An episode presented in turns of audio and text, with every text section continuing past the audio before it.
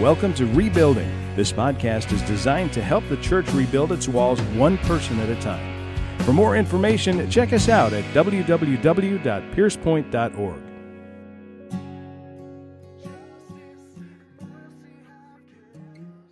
Proverbs 17, verse 17. These are the words of God. A friend loves at all times, and a brother is born for adversity. Would you say that with me, church? A friend loves at all times, and a brother is born for adversity. Let's do it one more time. A friend loves at all times, and a brother is born for adversity. Uh, we've been giving our attention uh, over the past week and then this week uh, to the Proverbs, and particularly what they teach concerning friendship. Uh, this is a, a huge topic, a huge issue because obviously we all have friendships or we all desire friendships and we want them to be godly ones. Um, but uh, in last week's message, we covered two crucial ideas, and I just want to remind you of those as we roll into this week. The first being what it looks like to be a good friend.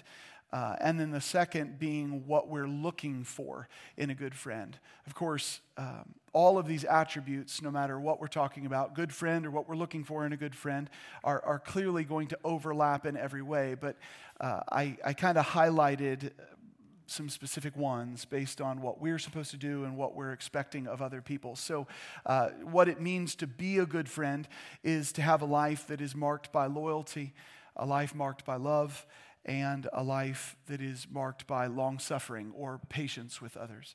Um, to the second, the friend we're looking for, uh, we are looking for someone who is wise. We are looking for someone who is temperate. We are looking for those who are righteous. And what I mean by that is righteous in the correct sense. How many of you know that we're not looking for perfect people? Yeah, everybody's hand went up there. They're like, I know that, right? We're not looking for perfect people. What we are looking for, and this is not to rule out the, the reality that we can befriend um, uh, the world. We can not. Um, so Jesus talks about friendship with the world being enmity, with God.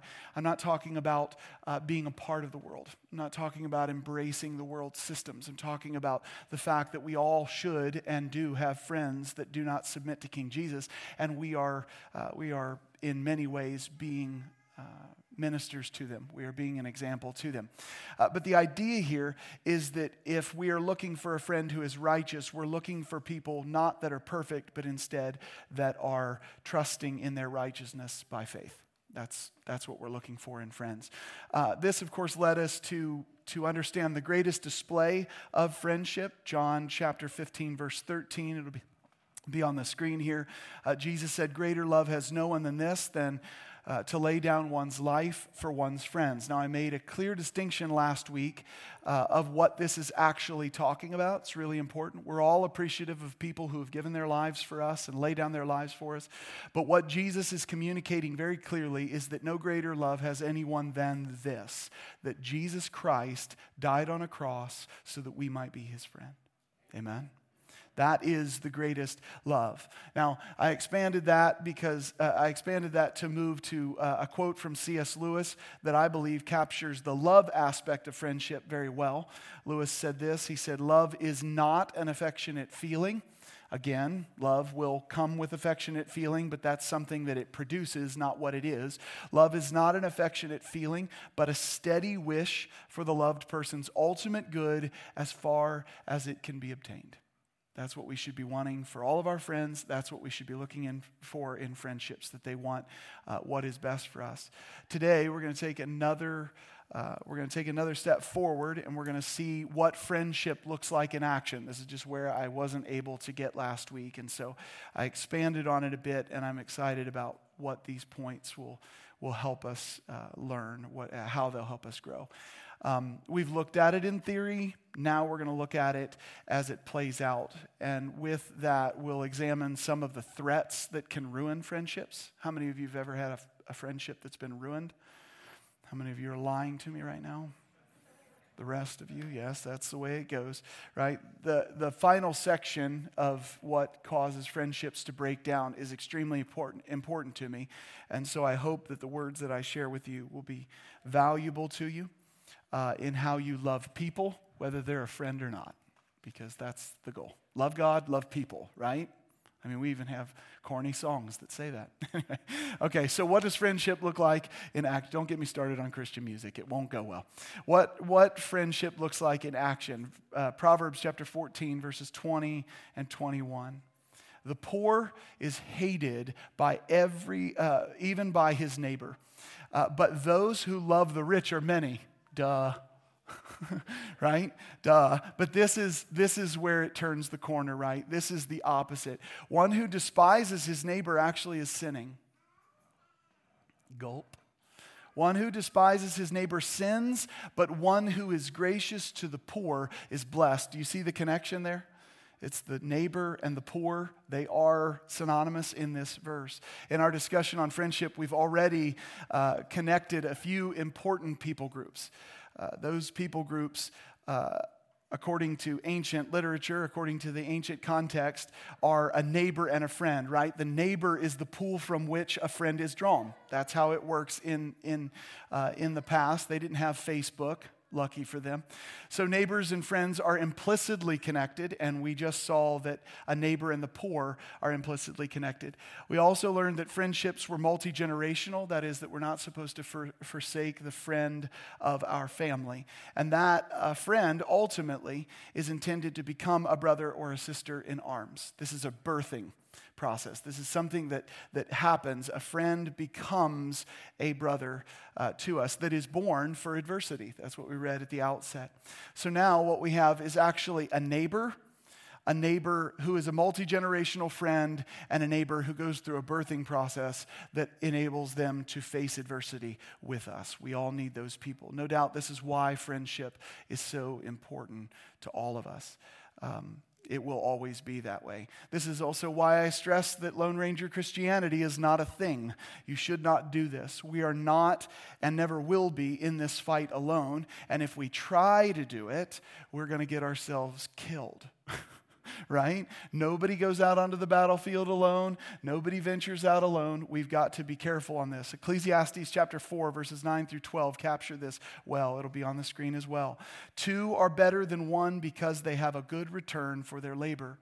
For if either of them falls, the one will lift up his companion. But woe to the one who falls when there is not another to lift him up. Furthermore, if two lie down together, they keep warm, but how can one be warm alone? An electric blanket. Um, and if one, it's a fact, and if one can overpower him who is alone, two can resist him. A cord of three strands is not quickly torn apart. So today, we're going to see that that sample of humanity that God gave us, our neighbor, as G.K. Chesterton pointed out, is also to be uh, loved impartially. If I have the time at the end, I want to talk about partiality and impartiality, but, but we'll see where it goes. Uh, this is to say that our neighbor, our friend, our brother is to be, relo- uh, is to be loved regardless of their status in this life, okay? Whether that's um, whether that's their uh, economic status, their, their social status, whatever it is, we are to love them. We're not to love them more. We are not to love them less. We are to love them equally with other people. Before anybody worries about this, I'm not advocating for some modern social justice nonsense. Um, I'm not presenting a political platform at all. Sometimes this gets confused in the church today. Uh, all that I am talking about is genuine, biblical, God ordained care for all people, especially the least of these. That sounds crazy, but God has called us to love people, and there is something that we're supposed to do for those who are poor, those who are broken. So, again, the recap the scripture not only connects a friend with a neighbor who ultimately becomes a brother or sister in arms, but all of this is to happen regardless of position in life. And this sets the stage for friendship in action. This is what sets the stage for it. So, one of the best stories that I think we can find with respect to this is the story of the Good Samaritan. I am not going to have all of this on the screen, so you get to open your Bibles now. So, I'll wait. Matthew or Luke chapter 10. I'll wait. I'm watching too.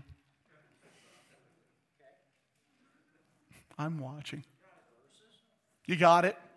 Good. Luke chapter 10, 25 through 37. First person there reads it out. No, I'm just messing with you. Anyway, like, I hate this guy. Anyway, on one occasion, an expert in the law stood up to test Jesus.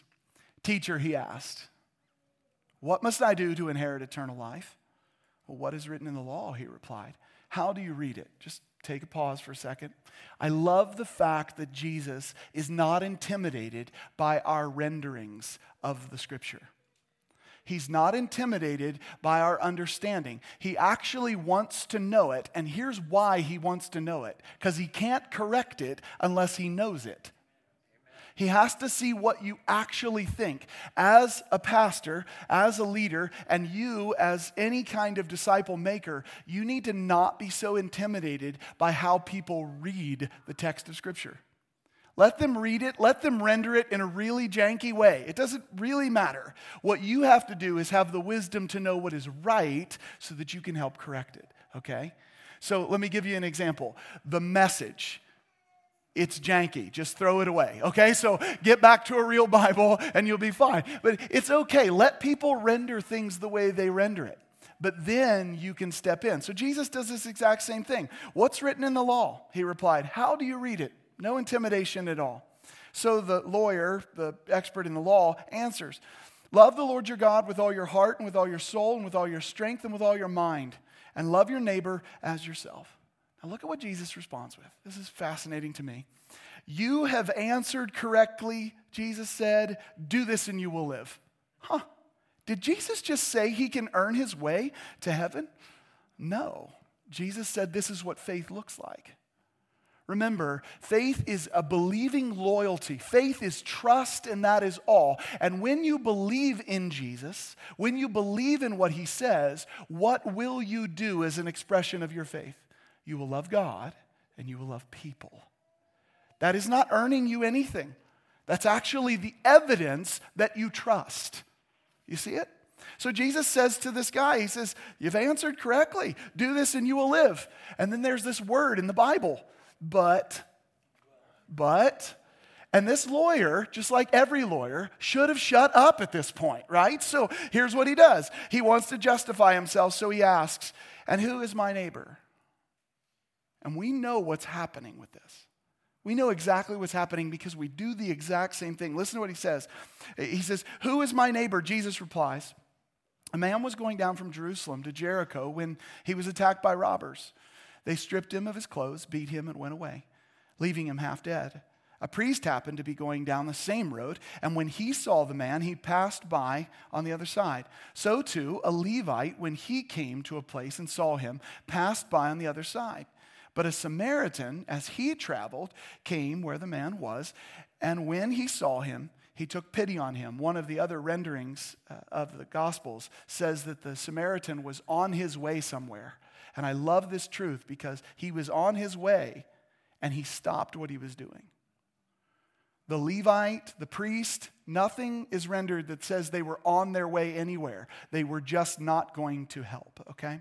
So, so he takes pity on this man, and he went to him and he bandaged his wounds, pouring on oil and wine. Then he put the man on his own donkey, brought him to an inn, and took care of him. The next day, he took out two denarii and gave them to the innkeeper. Look after him, he said. And when I return, I will reimburse you for any extra expense you may have. Which of these three do you think was a neighbor to the man who fell into the hands of the robbers? This is Jesus' question when the lawyer tries to justify himself. And the expert in the law replies and says, The one who had mercy on him. Jesus tells him, Go and do likewise. Love the Lord your God with all your heart, mind, soul, and strength, and love your neighbor as yourself. By the way, that means have mercy on your neighbor. Your neighbor is your friend. Your friend is a person born for adversity so that you can fight life. Guess what you're supposed to do? Show mercy to people. I hate this message because I don't want to show mercy sometimes. Sometimes I just want to write that person off. Sometimes I just want to push them to the side. Sadly, I just want to be like that expert in the law. as we discovered, friendship is closely connected to being a neighbor. Jesus taught that being a good neighbor requires mercy. So there's step one in friendship in action it's to be merciful. Why? Because we are products of mercy, church.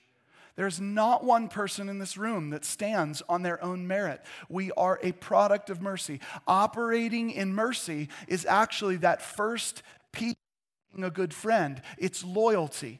Uh, it's not necessarily loyalty to the one in need, although it can be, but it is loyalty to the standard by which we live, which is a standard of mercy.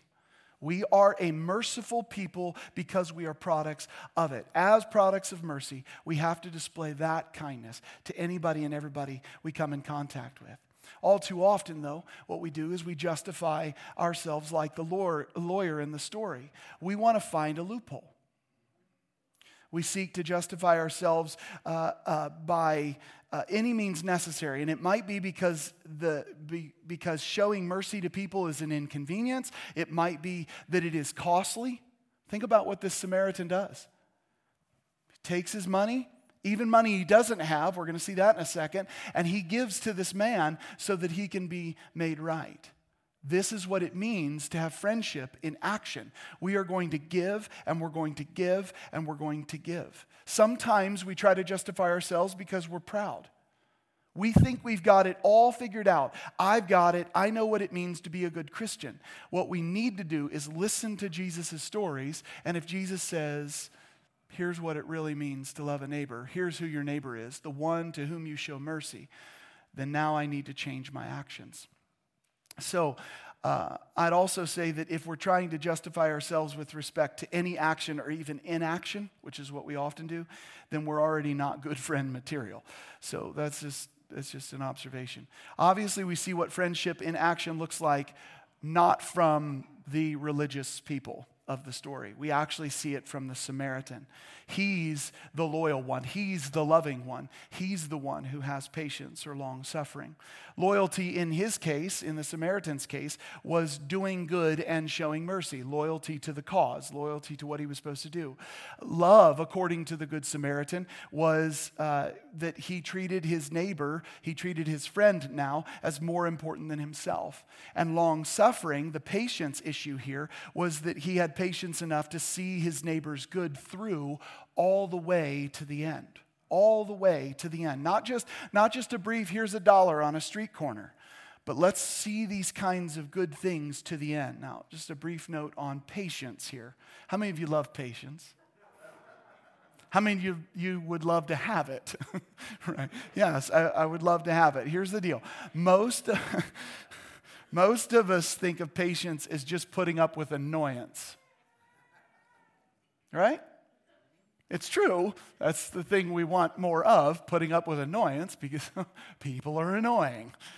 But here, say this with me. So am I. So am I. Okay, thank you. I just, just, hi, my name's Nathan. I'm annoying. I, I, need some help. Anyway, so most of us, again, think of patience just as putting up with annoyance. But patience is also persistence in prayer. Did you know that? Patience is also waiting till people see the light of the gospel however long that takes. Patience is waiting on the front porch for the prodigal to return. Patience is wanting that none should perish, so you repeatedly offer mercy and kindness until they repent. It is not patience when you say, I gave you 10 chances, I'm done. 70 times 7. 70 times 7. Wow. In this parable, Jesus is essentially showing us the same friendship in action that Solomon taught centuries before. Proverbs 3 27 and 28. It'll be on the screen. Do not withhold good from those whom it is due. I just pause there for a second. To whom it is due? Yeah, by the way, good is due. Good is due to all mankind and especially the household of faith. We're going to talk about this in just a second. It is our obligation, not a choice. It is our, ob- I mean, we have a choice. We can choose not to, but it is a command to do good to all people and especially the household of faith. So do not withhold good from those to whom it is due when it is in your power to do it. Do not say to your neighbor, Go and come back, and tomorrow I will give it when you have it with you. The brother of Jesus picks this up in James 2 14 through 16. What use is it, my brothers and sisters, if someone says he has faith, but he has no works? Can that faith save him? Do you see what I connected before? What is faith? Love the Lord your God with all your heart, mind, soul, and strength, and love your neighbor as yourself. It's not an action that earns you way to heaven. It's an evidence that you actually trust the God you say you do. So James goes on Can that faith save him? If a brother or sister is without clothing and in need of daily food, and one of you says to them, Go in peace, be warmed, and be filled, yet you do not give them what is necessary for the body, what use is that? Now, let me put this in a real world context. If all you do is put on Facebook praying, what use is that? Here's what, here's what detriment it is it fills my news feed. Stop it. Right? Here's the use, though. When you say, I'm praying, and then you go and you do something about it. That's just our context, our version of this truth. Okay? So if you're going to pray for people, if you're going to say, be warmed and filled, or I care for you, then care. Care. And do it with the resources that God has given you because He has abundantly blessed us. These scriptures, these two scriptures here, warn us against the first two characters in the Good Samaritan story. They withheld the good that they knew to do, but not the Samaritan, right? He was the true friend. He was the one who gave all that he had in his power to give. Even beyond that, he promises, I shared this just a second ago, to come back with more money should uh, what he did give not cover his neighbor's needs. This is love. This is friendship. This is what we're looking for. Love does not seek its own. I harp on this all the time. The scripture says to love your neighbor as yourself. Show of hands. How many of you love yourselves? Put your dang hands up, right? right? Here's the truth. We love we. I love me. And I'm supposed to love my neighbor as much as I love me. I make sure that I shower. I make sure that I'm fed. I make sure that I care for me. So I'm a far cry from loving my neighbor the exact same way. The first two characters avoid the man uh, that's on the road, but the Samaritan thinks of others, again, as more important than himself. And this is how we're to respond to the needs of our neighbors, the needs of our friends, the needs of our brothers for adversity, our sisters born for adversity. Another note on Proverbs 3 27 and 28. We are not to withhold when it is, uh, we are not to withhold with, when it is within our power to do so. Um, but what about when it's outside our power? How many of you felt, I want to help somebody, but I have no means? Yeah, that happens at times, okay? It's okay. There will be times when we cannot provide physically, when we cannot provide emotionally. There might be times when we even cannot provide for people spiritually. Uh, but there is a yoke that we need to remember. Remember last week we talked about this yoke and we were attached to Jesus, right? We are, we are uh, in this yoke with our King. But we also share that yoke with others in the body of Christ, brothers and sisters. Uh, so, our neighbor, the sample of humanity that's given to us, uh, shows us that even our neighbor's needs are given to us, and that when those needs surpass our ability to fulfill, we can call on the body of Christ to help out. See, what we often do is just think we're the only ones who are supposed to do anything. I'm not by myself in this. Amen? You're not by yourself in this. So if you have somebody who's in need and you can't provide, well, let's go to somebody else. Let's ask. We can find more people that can help more people. This is really, really important. So, according to Galatians chapter 6, verse 2, our brothers and sisters bear our burdens with us. We are not supermen. We're not superwomen. We are not living life in a silo of pretend strength. We are not uh, independent of others. We are to rely on each other and to walk through life together. When meeting someone's need is outside our power, we just look to fellow Christians. I look to you, you look to me, we try to help. by the way, in regard to our brothers and sisters in Christ, we really should take note um, to understand their God ordained priority because it is a priority. Galatians 6:10. Look at it on the screen. So then, while we have opportunity, let us do good to all people. So there's our command, and especially to those who are of the household of faith. Right? The first part uh, parallels Jesus' point with the Good Samaritan. We're to do good to all people, even the guy laying on the road. Uh, anyone who has a need, that's our neighbor, that's a person we can befriend. But let's focus on that second part, especially to the household of faith. Why? Why do we need to make why do we need to pay special attention to uh, those of the household of faith? I was having a conversation with Steph this week, and we were talking about the this idea, and she provided this perfect illustration for it. She talked about um, when you go on an airplane. How many of you have flown, right? You go on an airplane and you have the flight attendant give your uh, emergency instructions, and what do they do? They talk about these oxygen masks, and they say when the oxygen mask falls, what do you do? You first take care of you. Is that right? You first take care of you so that then you can take care of the other person. Well, this is the point. This is why we especially care for the body of Christ.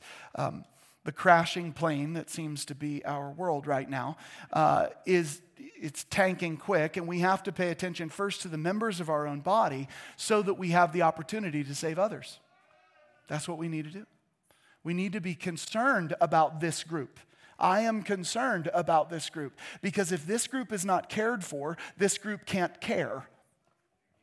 Amen? If this, if this group is not loved, this group can't love. If this group is not trained, this group can't uh, teach.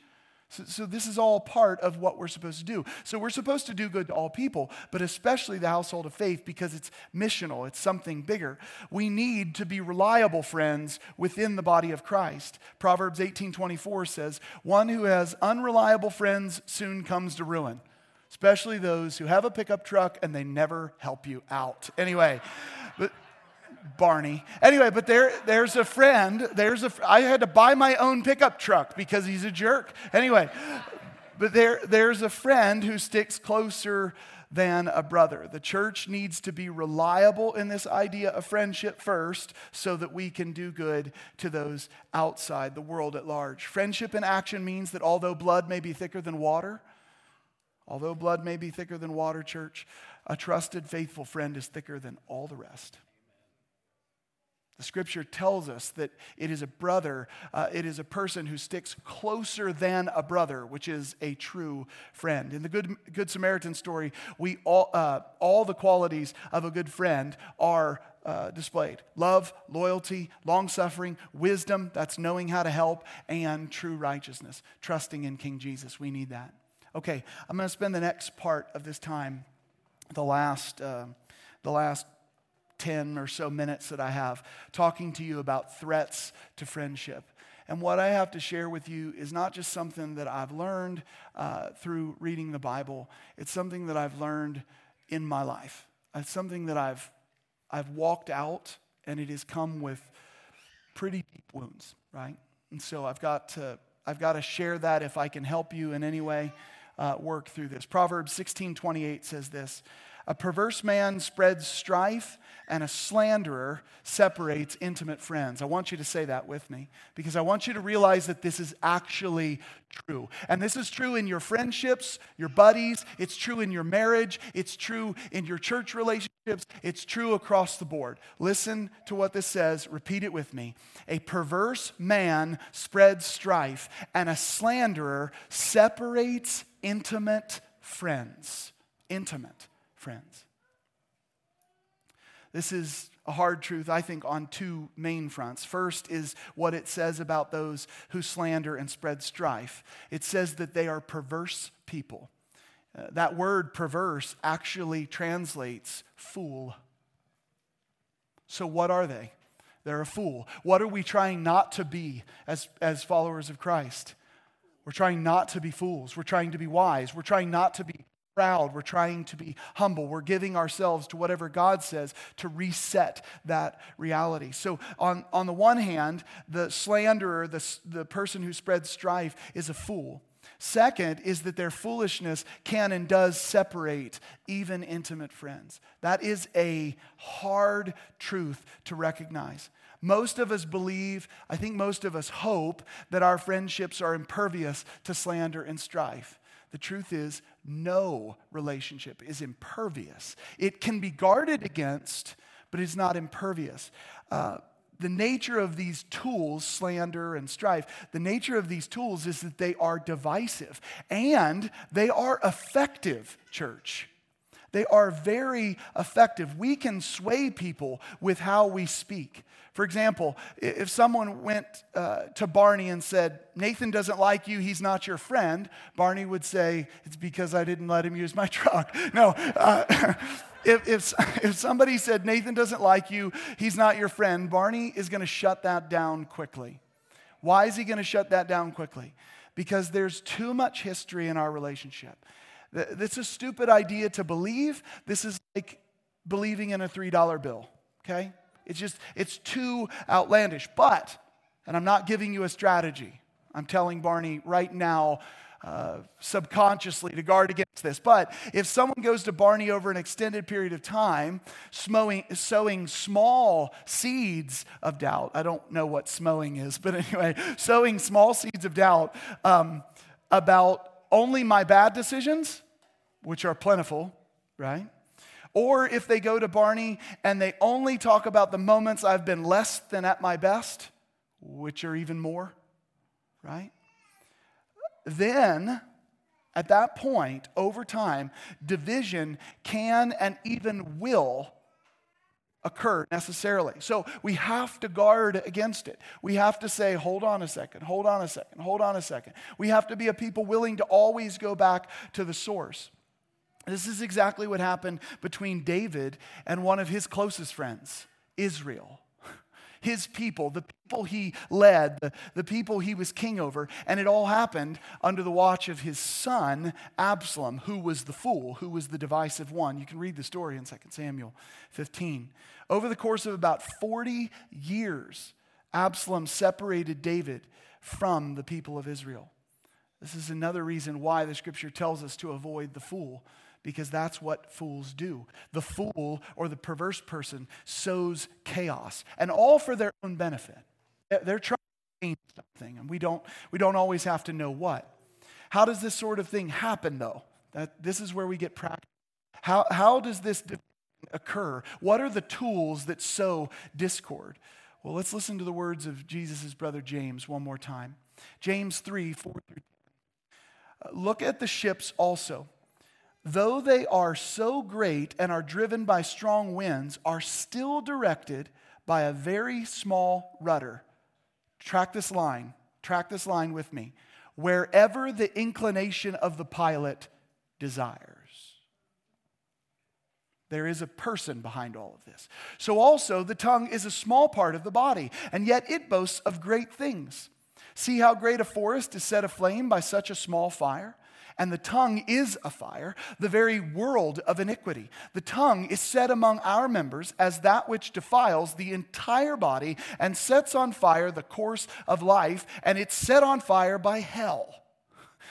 Okay, James, you're to have to take some Prozac. You're getting a little out of line here, right? No, this is true. For every species of beasts and birds, of reptiles and creatures of the sea is tamed and has been tamed by the human race, but no one can tame the tongue.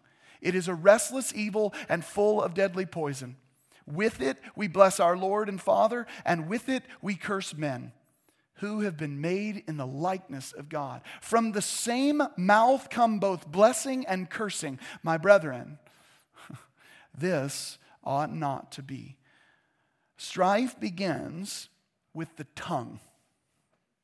This little annoying thing in your face is what's causing problems. And the tongue speaks from the heart, right? Out of the abundance of the heart, the mouth speaks. But don't miss it the pilot is always in control. Your heart, whatever it's filled with, does not have to come out your face. You are in control. Here, I can prove it in the negative way. For those of you who are Christians, for those of you who love your king, for those of you who believe what he says and have determined that you want to obey him, he has filled your heart with the gospel of Jesus Christ, and somehow the pilot keeps being silent. Go into all the world and spread the gospel. And we go into all the world and talk about our iPhones. Why? Because we're scared to death. Our hearts are filled with the right thing, but the pilot doesn't want to talk. Well, guess what? The same thing happens in the negative. Same thing happens. You fill your heart with strife, you fill your heart with bitterness, and it can overflow, but you can stop it. You know how you do that? Shut up. I don't know. It's a hard thing to do. it's a hard thing to do. So, strife begins with the tongue. The tongue speaks from the heart, but the pilot is always in control. This is why I've said so many times none of us can, can use the excuse when we say something hurtful, well, I didn't mean to say that. Of course, you meant to say it. You should just apologize for saying it. You should just repent and turn around from saying it. Why? Your heart was filled with something bad to say, and you, the pilot, let it fly. Quit blaming everybody else for your issues. Quit avoiding responsibility. When I say hurtful things, I say hurtful things. Sometimes it takes me a while to get it, but it's still on me, right? That's the truth of all of this. We are the pilot. Hurtful things that come out of our mouth, rooted in our heart, and then they are under the control uh, of our will to say or not say. The person who is a slanderer intentionally steers the ship of division with every word they speak. They know that the tongue has the power to tame or tear down, and they choose to use it to tear down. The problem is that we don't have to be a slanderer to slander. This is the, this is the hard part, guys. James, on one hand, makes it sound, sound inevitable. No one can tame the tongue.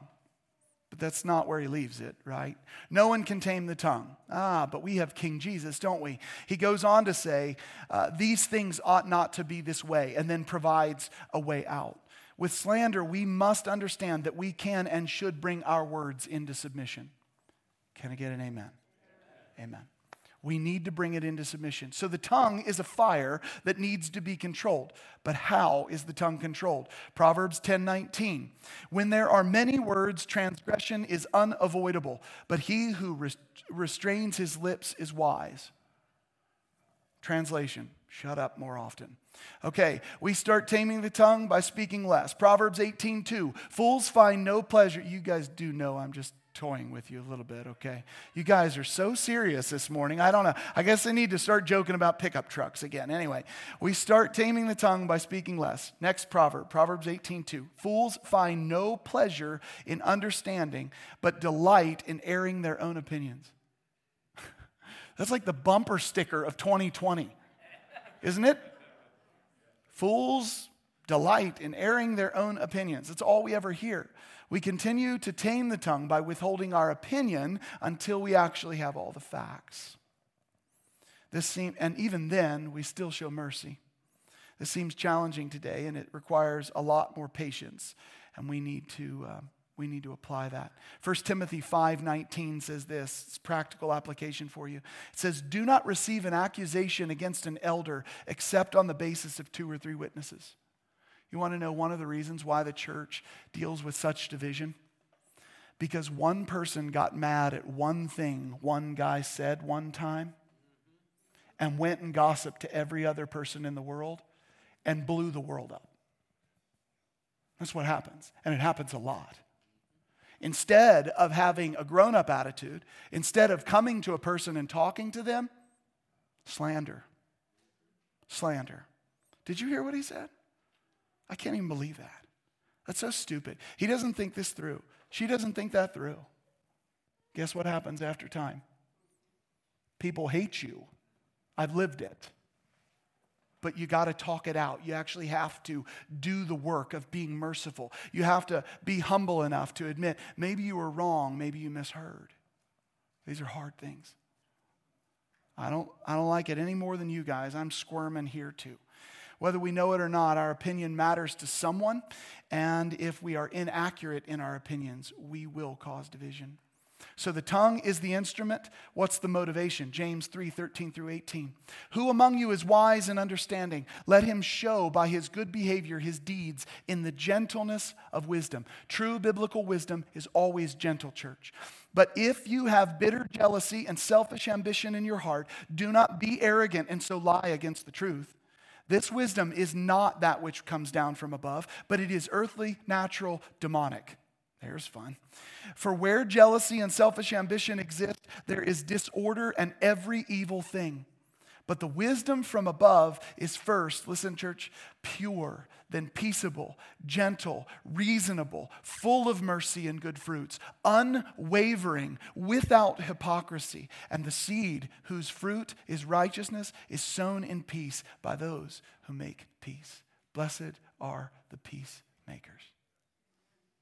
Blessed are not the divisive people, they are fools. They have a problem, and God will deal with that particular thing. James is showing us that strife begins from the heart, uh, from the heart, and from hearts of those who harbor jealousy and selfish ambition.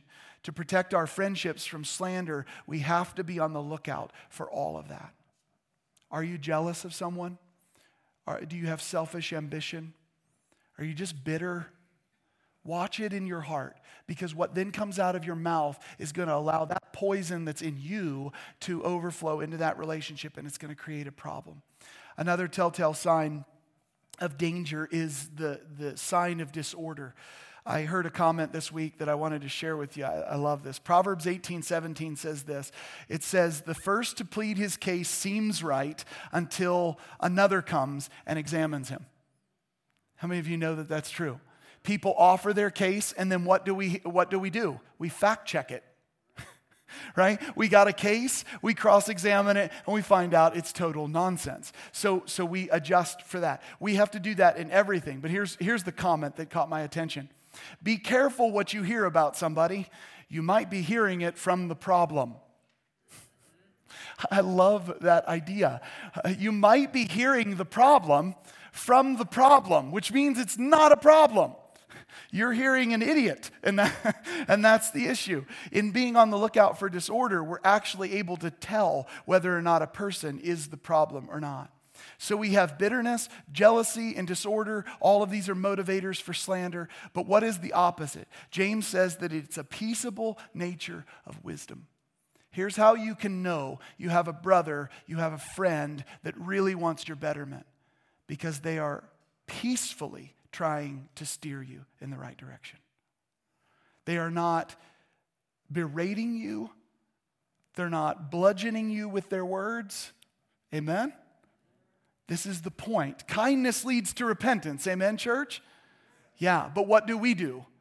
We think a ball bat called our tongue is what leads people to repentance. No, it just makes you have less friends. Trust me, trust me. James 4 11 through 12. Do not speak against one another, brethren. Did you hear that? Do not speak against one another, brethren. Do not. Like, period. He who speaks against a brother or judges his brother speaks against the law and judges the law. You're about to see why this is so dangerous. But, but if you judge the law, you are not a doer of the law, but a judge of it. There is only one lawgiver and judge. So, what are you doing when you are speaking against another person? You're playing God. There's only one lawgiver, there's only one judge, and you ain't it. The one who is able to save and to destroy, but one who one but who are you who judge your neighbor? Who are you who judge your neighbor?